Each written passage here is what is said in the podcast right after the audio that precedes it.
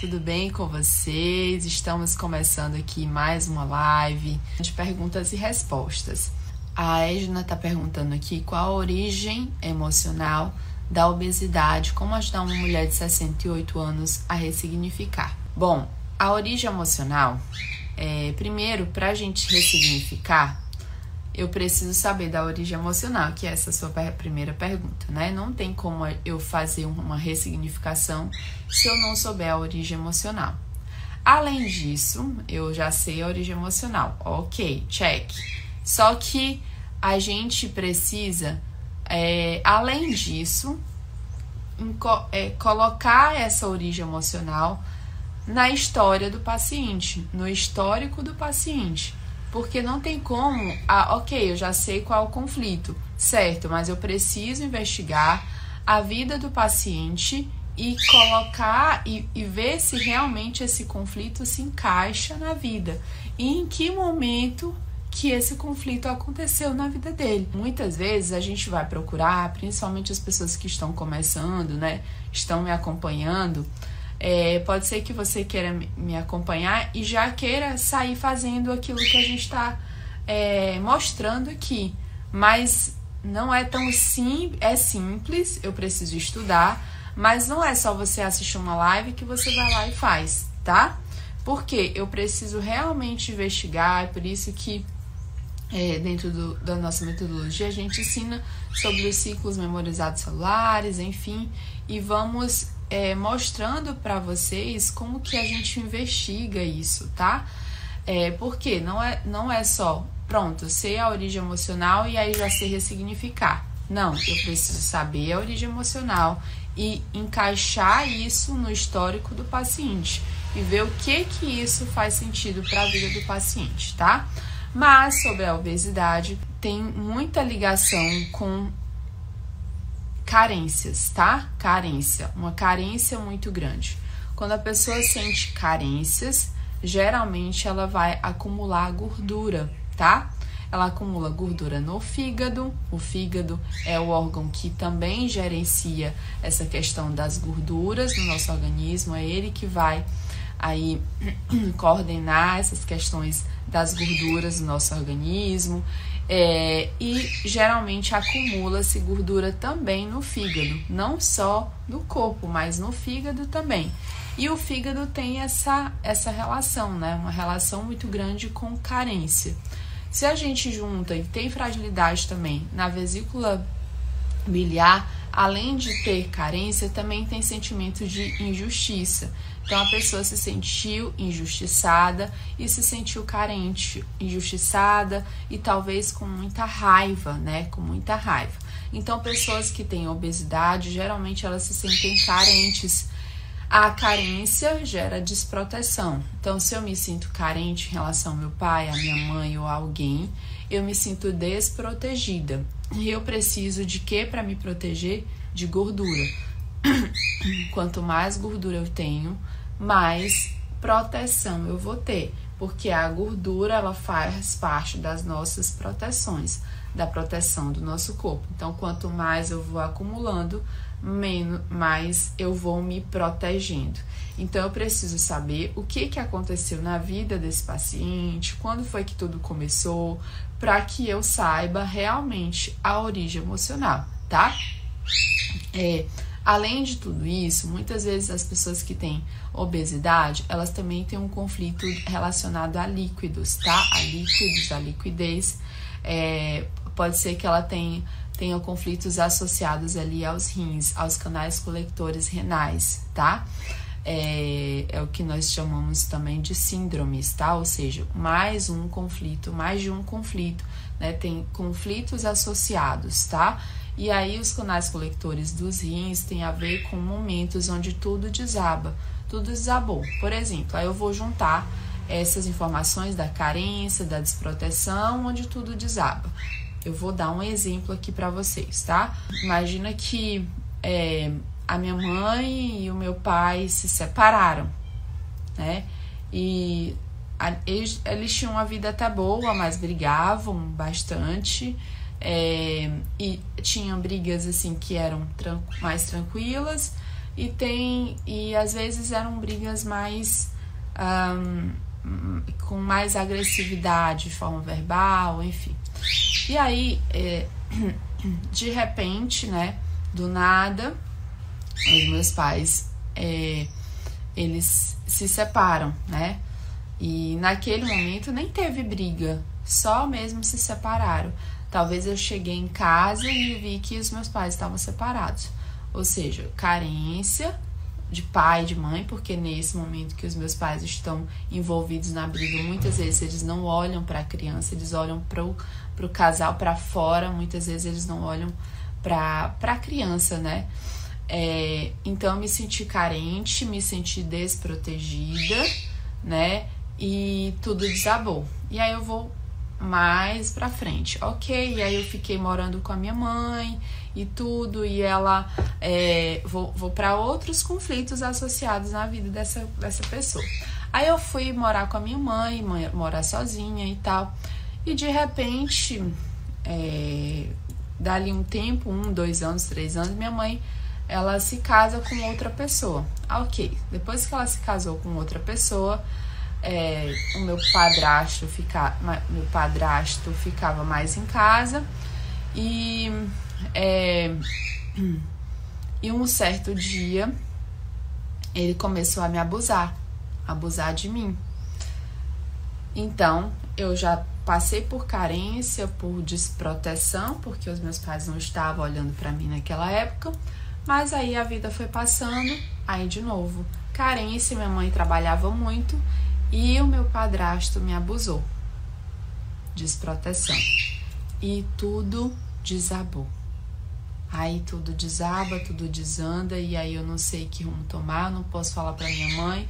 E aí começa mais um conflito e mais conflitos e, e talvez vá repetindo esses conflitos. Então, é isso. Então, como eu posso ajudar uma pessoa de 68 anos a se ressignificar? Eu preciso saber da história dessa pessoa e ver o que que tem a ver na história dela, né? O que que aconteceu, aliás, na história dela que tem a ver com isso que eu falei. OK? É só isso.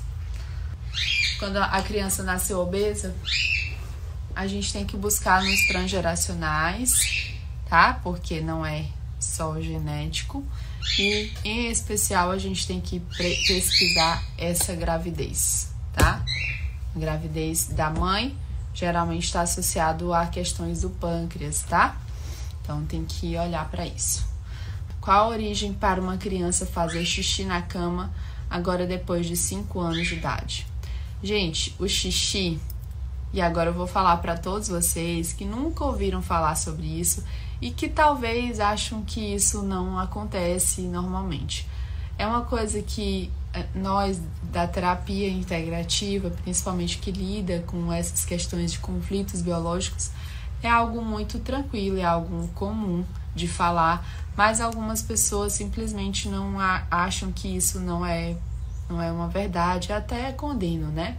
Mas eu falo isso e isso é a verdade, né? Pra, pelo menos pra gente é a verdade. É, o xixi ele serve para marcar território. Sim, nós não evoluímos tanto como nós achamos que evoluímos. Então, o xixi é para marcar território nos animais e o xixi é para marcar território também nós, animais humanos, tá? Nós somos, nós evoluímos dos animais, nós viemos de lá, nós ainda temos cargas é, de experiências de lá. Nós ainda temos algumas experiências que trouxemos desses ancestrais. E o nosso cérebro também tem uma parte dele que é a mesma parte do cérebro dos animais, tá? Então, em alguns momentos, principalmente quando nós precisamos, quando nós vivemos conflitos biológicos, nós vivemos conflitos bem parecidos com os animais já que muitas vezes, quando nós passamos por trauma, o que reage mesmo é o cérebro reptiliano. E o cérebro reptiliano é o mesmo cérebro que os animais vivem por instinto, né? Então, é, é o mesmo cérebro que, que coordena aí o instinto dos animais. coordena também os nossos instintos, tá? Então, xixi na cama tem a ver com marcação de território. Aí eu preciso ver algumas coisas associadas a isso. Aliás, medo, tem medo, tá? E marcação de território. Não é só marcação de território, tem as duas coisas. É, talvez uma muito mais do que a outra. Não necessariamente as duas vêm na mesma medida para cá, tá? É, e aí, por que, que a criança tá marcando o território dali lá à noite? Bom, talvez porque ela, ela depois que ela completou aí 4, 5 anos, um, um irmãozinho nasceu então pode ser que ela se sinta ameaçada no seu território, né, na sua casa, já que ela tinha dominado a casa já, e aí de repente vem uma outra pessoa também é, fazendo parte desse contexto, como quando antes não, não se fazia. É, e aí essa criança marca território à noite. Isso tudo, é claro, é no inconsciente. Ela não faz isso, ah, eu vou aqui fazer xixi para marcar território. Não. É inconsciente por questões, é, é, por causa de algumas questões que estão acontecendo na vida dela. Estão acontecendo ou aconteceram. É, vou dar outro exemplo. Pode ser que é, os pais estejam negando os comportamentos dessa criança. Então, à noite é o único momento dela liberar os medos que ela sente dos pais, porque ameaçam, porque não deixam ela ser ela. E aí, à noite, ela libera esses medos e libera o xixi, marcando o território pelo menos ali. Vou dar outro exemplo. Outro exemplo, quando essa criança é, perde ah, território na. É, quando essa criança perde território na, na escola, tá? Pode ser que ela tinha alguns coleguinhas, tinha o seu espaço lá, e de repente os coleguinhas começam a afastar dela. Geralmente, com essa idade de 5 anos, não tem muito disso, mas pode acontecer. Pode acontecer também uma outra mudança de uma mudança de escola. É, ela ela ela estudava numa escola e, sei lá, 3, 4 anos de idade ela mudou para uma outra. E na primeira escolinha ela já estava adaptada, ela já estava conseguindo ser ela mesma, ela já estava. É, ela já tinha conquistado ali o seu espaço, o seu território, né? A, os seus amiguinhos, e aí de repente ela vai e muda, tá bom? Então tem a ver com tudo isso, e aí eu preciso pesquisar no contexto familiar, né, o que que isso, o que que te, é, é, o que que tem relação com esses conflitos que eu acabei de falar, tá? Então, sempre como eu falei, não há uma receita pronta. Eu preciso pesquisar de acordo com esses conflitos que a gente está trazendo para vocês, tá? E mais uma vez, não saiam por aí ressignificando as pessoas porque você acha que você assistiu uma live e você já está fazendo isso. Não façam isso, porque a gente pode retraumatizar o paciente, a pessoa, caso você não saiba fazer, tá? As lives, às vezes eu convido nas lives da noite, quando a gente convida vocês para fecharem os olhos, se, se tudo aquilo que a gente está trabalhando faz sentido para vocês, é, para você acompanhar, né, também a ressignificação. Uma coisa é você fazer com você e eu sendo a, a, o seu guia nesse processo, né, a sua guia nesse processo. A outra coisa é você sair por aí ressignificando todo mundo só porque você acha que você assistiu uma live e você já está sabendo de tudo. Não. É, você está sendo né, um irresponsável se você fizer isso, tá? É, então, é isso, tá? Sônia, fez sentido para você isso que a gente falou? Alguém está perguntando aqui, acho que dá para complementar. E, e, e, no caso de adolescente fazer xixi? É a mesma coisa, tá? Criança, adolescente, adulto, é a mesma coisa. Inclusive, isso também serve para infecções urinárias.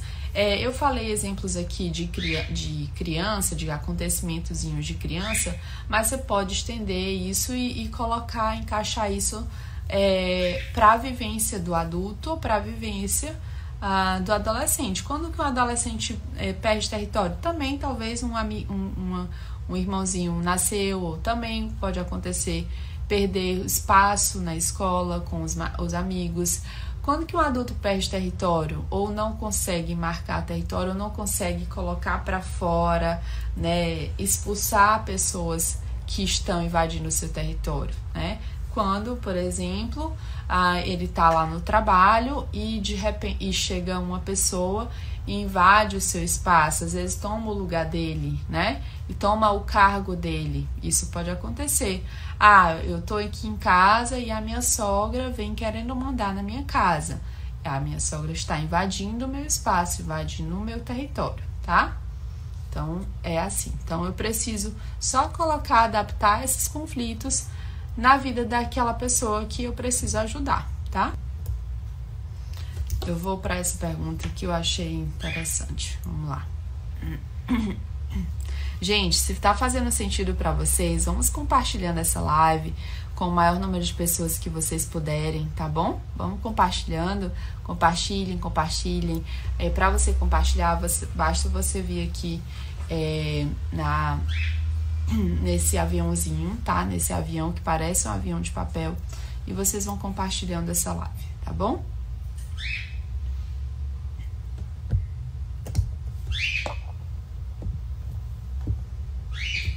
Então, como descobrir qual a idade que começou o abuso sexual? Sei que era muito criança quando fui abusada.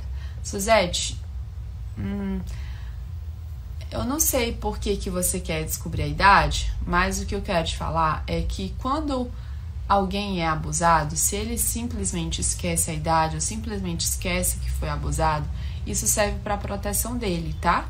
Então, às vezes a gente vai pesquisar, pesquisar inclusive datas e a pessoa não lembra e tá tudo bem. Não, não precisa eu lembrar do abuso, não precisa eu lembrar de quando eu fui abusada ou quando eu, só precisa eu entender que algo dentro de mim me fala sobre isso. E quando algo dentro de mim me fala sobre isso, que eu preciso mudar, eu preciso mudar algo, tá? É, em relação a isso, eu preciso dar um novo significado para isso. Eu preciso talvez liberar o abusador de mim, porque o que a gente faz normalmente é julgar o abusador.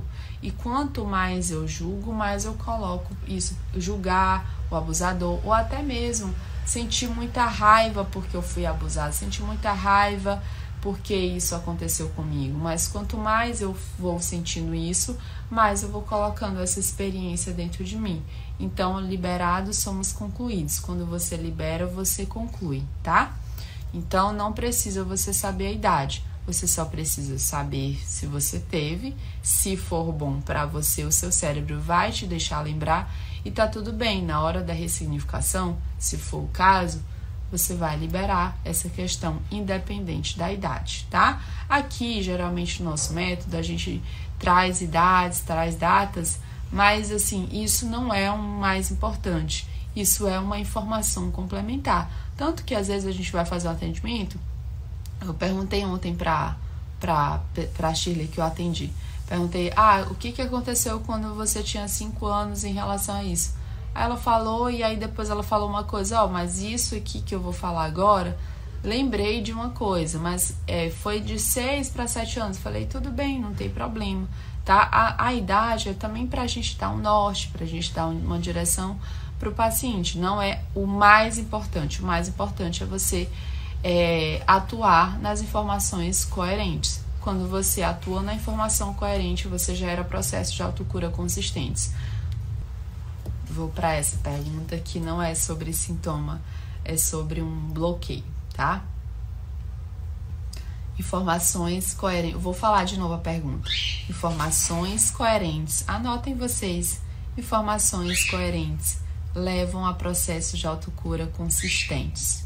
Informações coerentes levam a processos de autocura consistentes.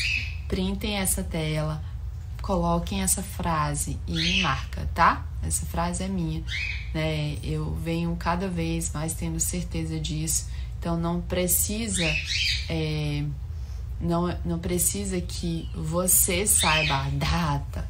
A data é muito importante, mas não é o mais importante. dentro do processo terapêutico como um todo, tá bom? É... Tá.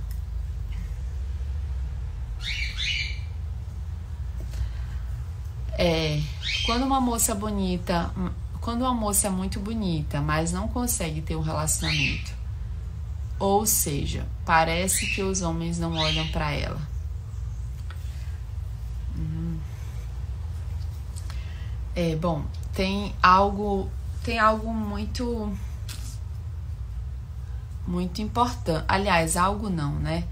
Não é só uma coisa que está por trás disso. Às vezes é um, uma mistura de coisas e eu vou falar algumas delas aqui, tá? Algumas que eu estou me lembrando agora. E com certeza, não sei se é você, Jussara, mas ou se é alguma pessoa que você conhece, uh, mas veja se vai fazer sentido. Acredito que vai fazer muito sentido, tá? Porque sempre tem uma dessas coisas ou todas essas coisas associadas. É, eu vou para a primeira que às vezes é a última coisa que vai acontecer. As primeiras experiências de, das relações amorosas. A minha primeira experiência amorosa, ela conta muito para todas as outras acontecerem. É, quando nas primeiras experiências eu me sinto que eu não fui amada, que eu não fui desejada, que só eu que queria esse relacionamento, que o outro não olhava para mim, isso pode reverberar nas outras experiências amorosas ou experiências com os homens. Então, o que eu tô falando aqui é sobre crenças, tá? É, e as crenças são muito importantes, porque quanto mais eu vou tendo as. Peraí, gente, eu vou fechar aqui porque a Cacá tá demais. Cantando.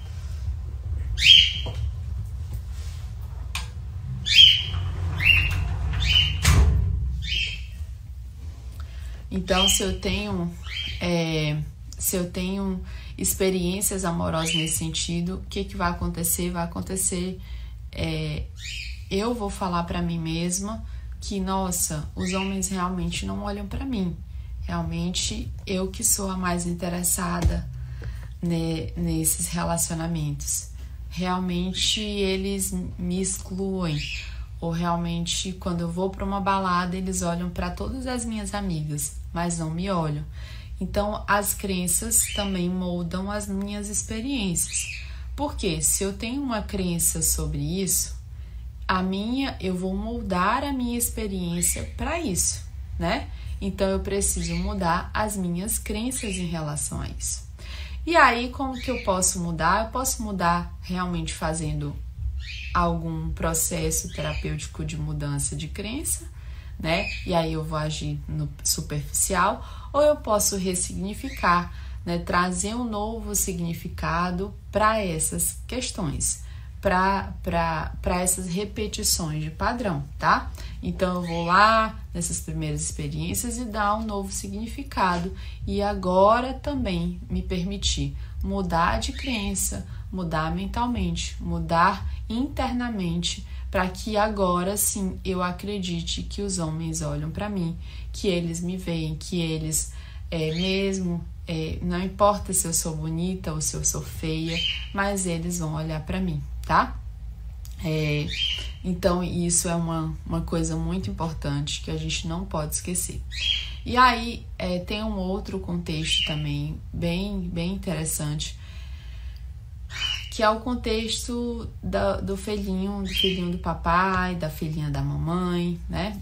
Ou da filhinha da mamãe, do filhinho, é, ou então da filhinha do papai e do filhinho da mamãe, né? Às vezes quando a, a, a, a menina né, é muito ligada ou sempre foi muito ligada com o pai, o que, que acontece?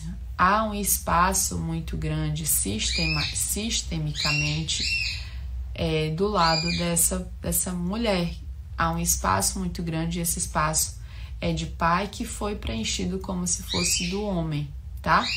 E então, quando eu olho para isso, né, é, quando eu olho para isso, quando eu olho para essas questões, quando eu libero essas questões, eu também libero esse espaço sistêmico que tem um outro homem. Então, muitas vezes o homem também não olha para uma mulher, independente se ela seja, se ela for bonita ou feia, não importa, tá? Quando você fala assim, moça muito bonita, então aqui é independente de ser bonita ou, ou feia aos nossos olhos, tá?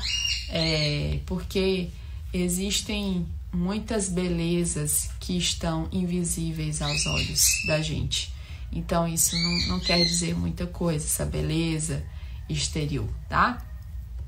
É, então, quando eu, trago esse espaço sistêmico, olho para esse espaço sistêmico e libero esse espaço sistêmico que, que existe é,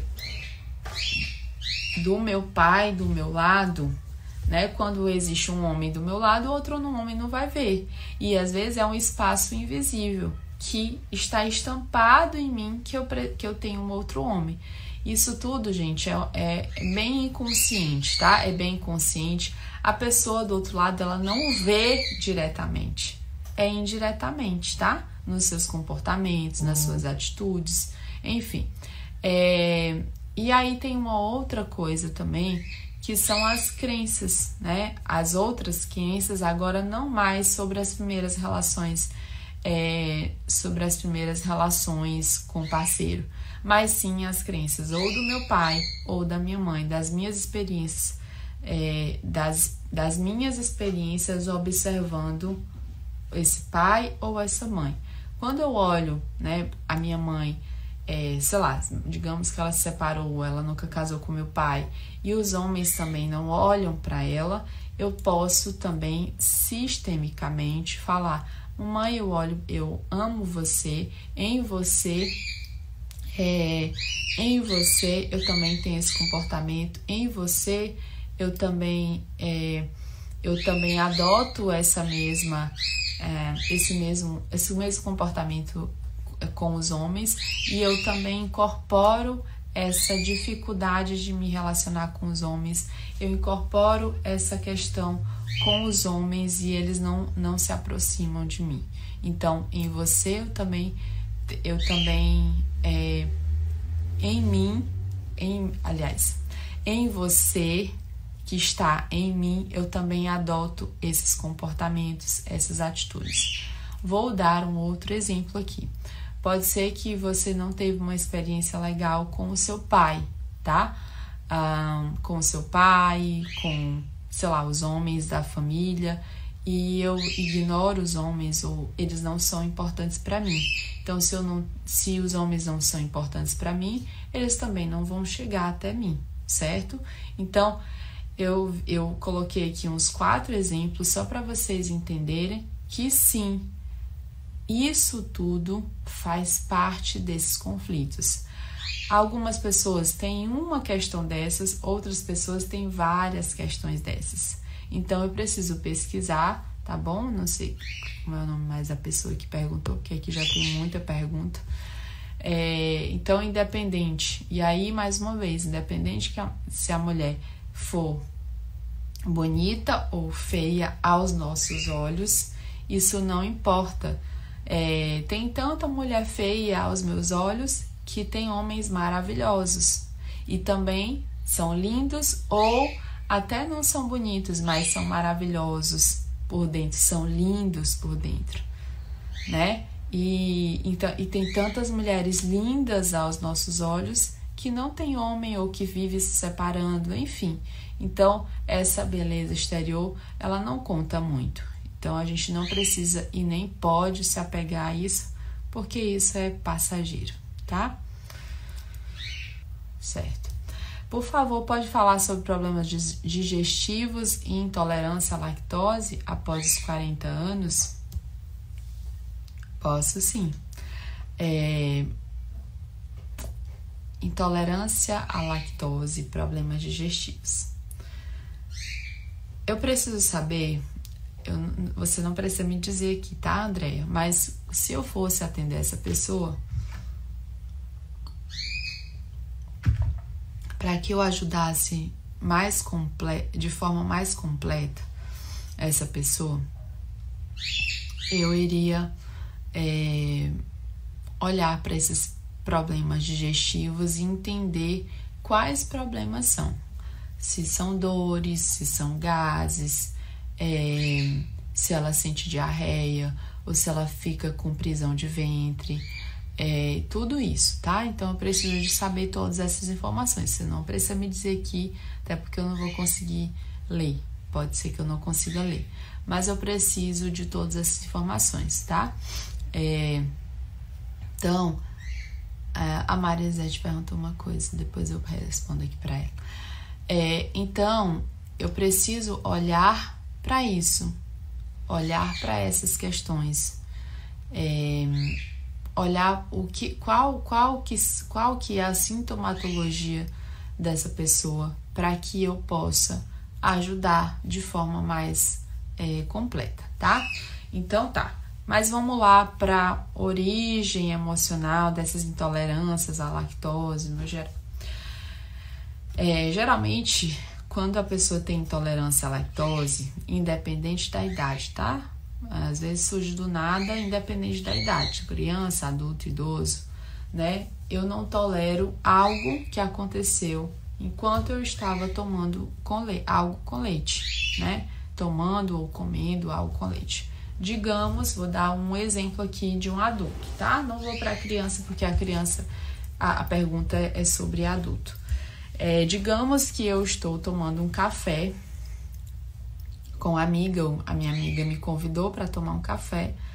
É, e lá a gente está tomando um café com bolo, leite, e lá tem todas as coisas que tem lactose, certo? É, e de repente essa minha amiga me conta algo ou fala algo para mim que me choca bastante. Eu não consigo digerir isso que ela me fala. Pode ser que ela tenha me chamado para ir para esse café só para ela eh, desabafar é, comigo, falar coisas que ela gostaria de falar sobre mim, né? É, as experiências dela comigo e, o, sei lá, alguma coisa que ela ficou sabendo. E ela veio aqui para desabafar. Ela falou, falou, falou, falou. E eu não consigo digerir isso. Ou simplesmente pode ser que ela tenha falado algo sobre ela e eu também não consegui assimilar essa questão. Não consigo digerir, não consigo assimilar, é difícil para mim assimilar essa questão. Então sempre tem um fato associado, tá? Sempre tem um fato, fator associado no momento em que eu estava comendo algo que contenha proteína do leite, tá? É, e pode ser queijo, leite, bolo, qualquer coisa tá? E isso serve para todas as intolerâncias, na verdade, essa informação que eu tô trazendo aqui. E aí eu posso ficar com problemas digestivos, né? Eu não consigo digerir isso. Ou eu, eu posso ficar com diarreia, né? Nossa, quando eu como algo com leite, algo com proteína do leite, ou, ou tomo mesmo, é, aquilo me dá um medo. Eu preciso hiperdigerir, colocar para fora isso, porque isso me remete a algo feio, sujo, ruim, né? É, ou simplesmente eu não consigo, quando eu, eu como algo, tomo algo com, que tenha proteína do leite, eu não consigo perdoar, eu não consigo assimilar. E aí não, não é que eu não tô conseguindo perdoar o leite, é que em uma experiência ou em algumas experiências que eu tive na vida, o leite, a, a lactose, ela estava inserida nesse contexto, entende?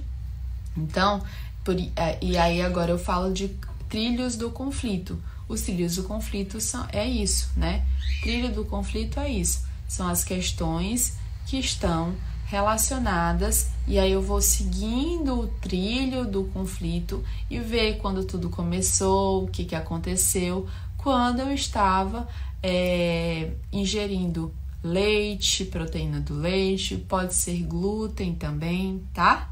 Então, a intolerância ao glúten tem o mesmo sentido, tá? E aí eu preciso pesquisar. Ah, eu sinto mais de manhã. Nossa, quando eu como algo que tenha lactose à noite eu não sinto nada, mas de manhã eu sinto muito. Então, tudo isso, gente, faz parte dos trilhos do conflito. Ah, se ela sente mais de manhã, então pode ser que tenha sido um fato de manhã. Ah, ela sente o dia todo, então tá. Não precisa ter sido um fato o dia todo, mas pode ter sido vários fatos, um de manhã, um à tarde, um à noite tudo com relação a isso. E aí eu fui juntando, juntando, juntando essas informações e foi é, é, e todas essas informações juntas foram fazendo sentido para mim, tá? É, bom, fez sentido para você, Andréia?